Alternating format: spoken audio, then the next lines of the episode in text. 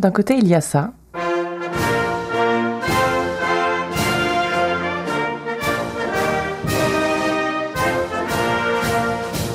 Françaises, Français, mes chers compatriotes, nous sommes en train de vivre des jours difficiles. De l'autre, ça. Mesdames et messieurs, bonjour. Bienvenue à cette euh, conférence de presse qui sera consacrée aux décisions prises par le Conseil fédéral ce matin sur la question du coronavirus et de la lutte contre ce virus. Vous aussi, ça vous a frappé, cette différence de ton, de mise en scène Nous vivons une crise gigantesque et nos conseillers fédéraux semblent toujours égaux à eux-mêmes, si accessibles, simples, pragmatiques. Ils pourraient être mes voisins ou les vôtres. Je m'appelle Thomas Wiesel, je suis un, humoriste suisse et je bosse beaucoup sur tous ces temps avec euh, l'actualité, la politique. je préfère les périodes où c'est très calme politiquement, où j'ai plus de peine à trouver l'inspiration parce que ça veut dire que le monde va mieux. Depuis le début du semi-confinement, Thomas Wiesel observe avec attention cette communication de crise chez nous et ailleurs. Il en fait même un décryptage systématique sur son compte Instagram. Alors j'ai très envie de lui demander, mais pourquoi nos conseillers fédéraux ont-ils l'air si normaux? Le Point J, Jessica Vial, Davy Bailly-Bazin et Caroline Stévan. Thomas Wiesel, est-ce que vous aussi vous avez été interpellé par cette différence de ton entre nos conseillers fédéraux et les dirigeants des pays voisins? Interpellé, je sais pas si c'est le mot parce que j'ai l'impression que même en temps plus calme, on l'a remarqué, mais là, elle a été vraiment euh, sous la loupe parce que nos dirigeants se sont rarement autant exprimés en Suisse ou exprimés euh, face aux médias. Moi, j'ai pas le souvenir de mon vivant que les conférences de presse du Conseil fédéral étaient retransmises en direct à la télévision et encore moins que les gens les regardaient. Donc on se rend compte maintenant à quel point c'est différent. En effet, ils sont beaucoup plus présents que d'habitude, mais donc sur la différence de ton, de mise en scène, moi j'étais frappée par d'un côté euh, Macron par exemple avec euh, la Marseillaise, le Vive la France, Vive la République, nous sommes en guerre, et puis nos conseillers fédéraux qui semblent toujours finalement fidèles à eux-mêmes. Ouais, mais je pense qu'il y a une, une vraie différence dans l'organisation du pouvoir en Suisse et en France. En France, on a ce pouvoir très pyramidal avec le président tout en haut juste en dessous le Premier ministre et les ministres, et après, euh, ils donnent toutes leurs instructions aux régions qui essaient de les appliquer. Et du coup, dans l'organisation de la communication, c'est pareil. Il y a Macron qui fait quelques allocutions. Je crois qu'il en est à trois depuis le début de la crise euh, mi-mars, où il fait des déclarations très générales. Après, c'est le Premier ministre Edouard Philippe qui a le job de transformer tout ça en application et en loi, qui va ensuite lui aller détailler euh, soit au téléjournal, soit au Parlement, etc.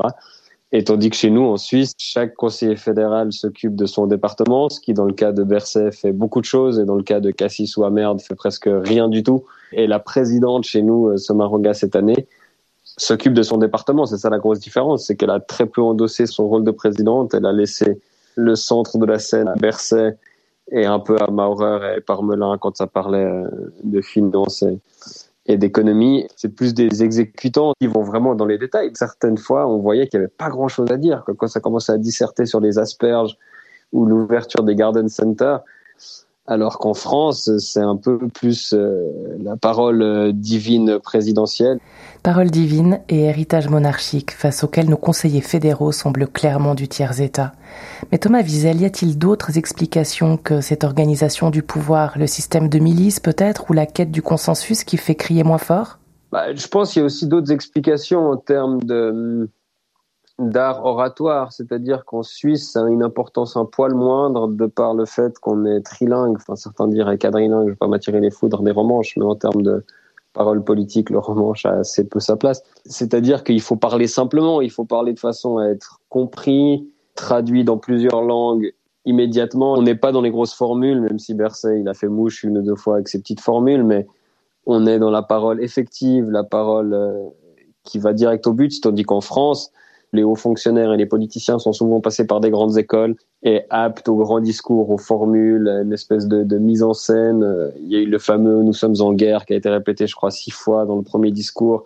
Il y a une vraie différence de façon de faire qui est présente le reste du temps, mais qu'on voit vraiment amplifier euh, ces derniers temps. C'est qu'en Suisse, la politique, elle n'est pas du tout là pour faire un spectacle. Et d'ailleurs, je crois que Alain Berset l'a dit euh, au début, quand il refusait de prononcer le confinement, c'est que ils n'étaient pas dans les effets d'annonce, ils n'étaient pas dans les effets de symbole. Eux, c'est vraiment genre, on va régler le problème de quand ouvrent les garden centers et sous quelles conditions. Bon d'accord, nos dirigeants sont pragmatiques. Mais c'est ça Thomas Wiesel qui leur donne l'air si normaux. Est-ce que ça viendrait par exemple à l'idée de quelqu'un d'autre de présenter ses vœux dans une boulangerie? Bon allez, je vous repasse l'extrait.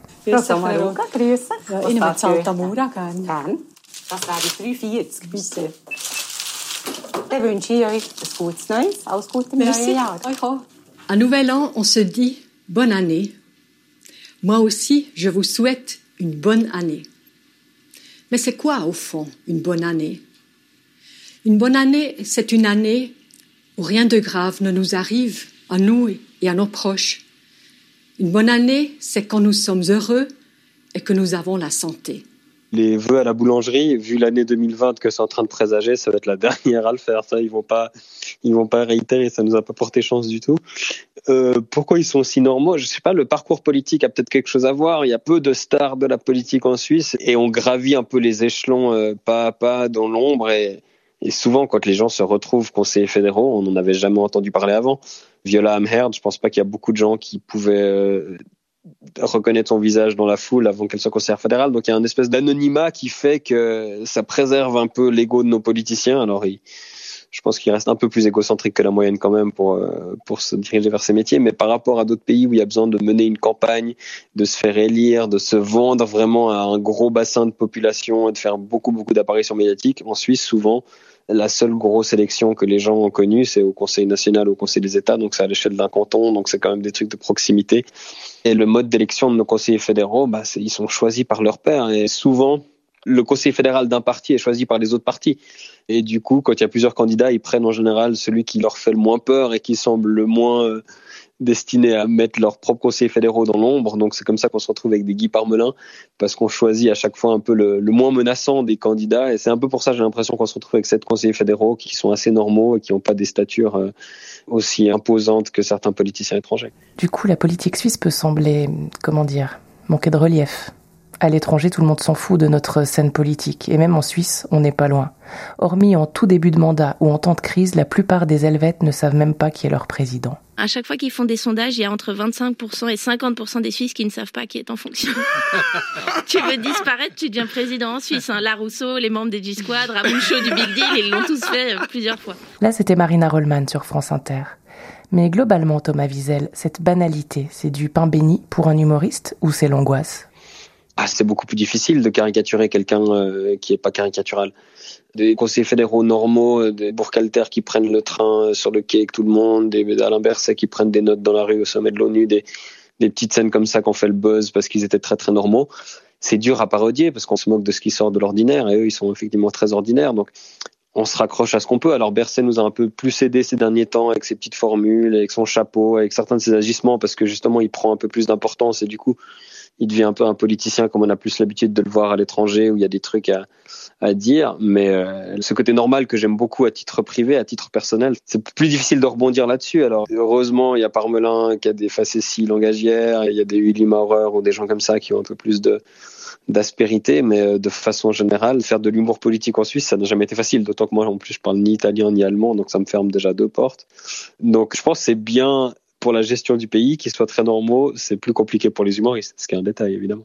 On a quand même eu quelques bons moments, non? Rire, c'est bon pour la santé. Rire, c'est bon pour la santé, euh, c'était en 2016. Donc ça nous poursuit un peu, et puis c'est presque un peu pénible justement, parce que bah, surtout en France, où ça avait fait beaucoup parler, bah, pendant trois ans, en tant que Suisse, on nous ressortait Rire, c'est bon pour la santé. Et c'est un peu ça aussi le problème, c'est qu'il y a rarement des trucs, puis quand il y a un truc, on l'exploite à outrance. C'est un peu le cas avec cette phrase d'Alain Berset aussi vite que possible, aussi lentement que nécessaire. On en a tellement fait directement les t-shirts, les fours pour iPhone, les tout le monde qui le mettait dans sa citation, dans son email, dans machin, que qu'il y a une overdose. Donc dès qu'il y a un petit truc marrant, tout le monde saute dessus et, et gâche vite le truc. Et moi le premier. Est-ce qu'il y en a un quand même euh, que vous préférez, qui est, qui est plus drôle ou plus inspirant que les autres? Je crois pas qu'il soit vraiment drôle en tant que tel, nos conseillers fédéraux. Euh... Moins fade. Ouais, bah ces temps, c'est Alain Berset qui sort un peu de la mêlée, mais je pense aussi dû au fait qu'il c'est celui qui a le plus de temps d'antenne parce qu'il s'occupe de la santé et du coup forcément c'est celui qui a le plus de choses à annoncer. Euh, j'avoue que j'aime bien taper sur Ignacio Cassis, qui pour moi ne réussit pas un brillant début de carrière au Conseil fédéral. Et puis Parmelin, bah, en tant que vaudois, Parmelin avec son accent, avec ses formules très terriennes parfois, avec ses fautes de français, d'allemand, d'anglais, c'est parfois un peu la cible facile, mais euh, mais ça fait du bien parce qu'effectivement, euh, c'est pas toujours facile de se moquer de ce Conseil fédéral. Donc parfois, on est reconnaissant quand Parmelin sort une bêtise. Guy Parmelin, est-ce que vous regrettez cette expression euh, laurier de paresse? Écoutez, je crois que l'interview a eu lieu en allemand. La traduction, euh, c'est Ruhekissen, euh, oreiller de repos. J'ai en tout cas personne voulu blesser et j'ai personne voulu en tout cas traiter de paresseux. C'était pas mon intention. Point D pour décortiquer encore un peu. Vous pouvez retrouver notre vie politique passée au filtre de Thomas Wiesel sur les pages Facebook, YouTube et Instagram de l'humoriste, lequel conseille aux passionnés de communication politique de voir ou revoir la série West Wing consacrée aux spin doctors de la Maison Blanche. Le point J. C'était le point J. Écoutez nos épisodes sur Spotify, iTunes, Deezer et Play RTS. Merci et à très vite.